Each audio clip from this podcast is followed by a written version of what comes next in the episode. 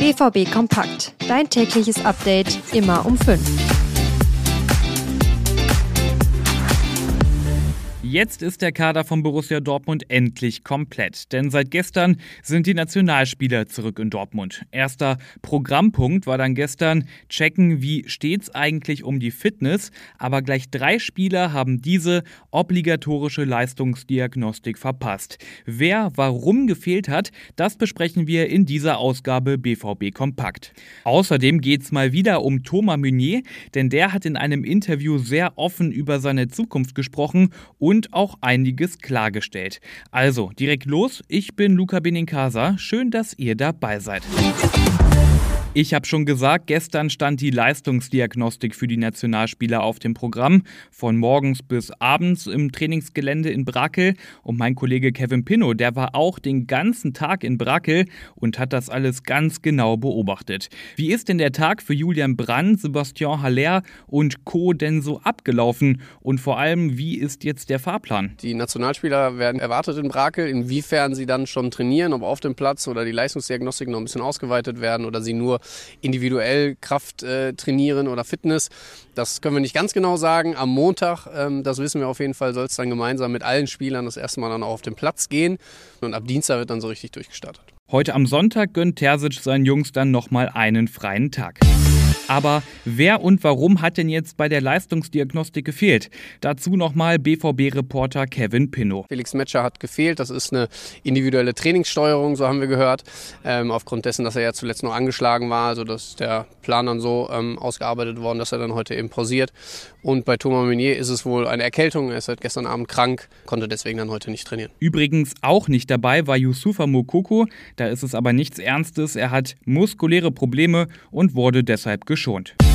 Und dann kommen wir zu Thomas Meunier, denn der hat einer belgischen Boulevardzeitung ein Interview gegeben und das hatte es ganz schön in sich. Darin hat er nämlich ganz schön offen über seine Wechselabsichten gesprochen. Zuallererst hat er aber dementiert, dass es zwischen ihm und dem FC Brügge schon eine Einigung gegeben habe.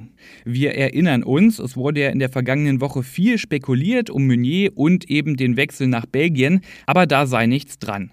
Nein, ich kehre nicht nach Brügge zurück, ich habe nie einen Anruf von dort erhalten, sagt Meunier. Aber ein Wechsel, der ist in diesem Sommer trotzdem ziemlich wahrscheinlich. Der Meunier, der hat auch klipp und klar gesagt, dass er mit seiner aktuellen Situation beim BVB überhaupt nicht zufrieden ist. Sehr logisch, denn in der Rückrunde hatte er für Dortmund nur 19 Minuten auf dem Feld gestanden.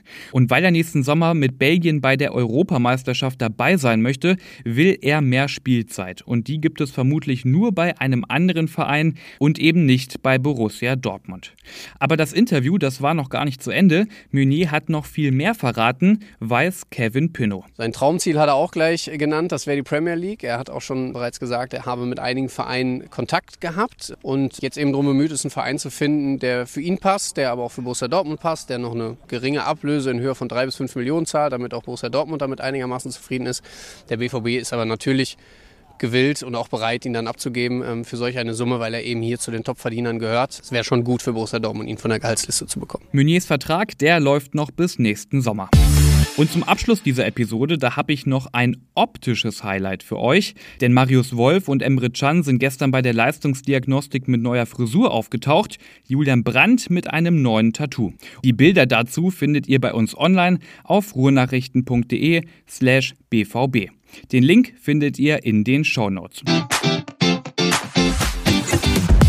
Und ebenfalls in den Shownotes findet ihr auch den Link zum BVB Plus Abo. Das gibt's nämlich gerade im Angebot. Drei Monate für nur drei Euro.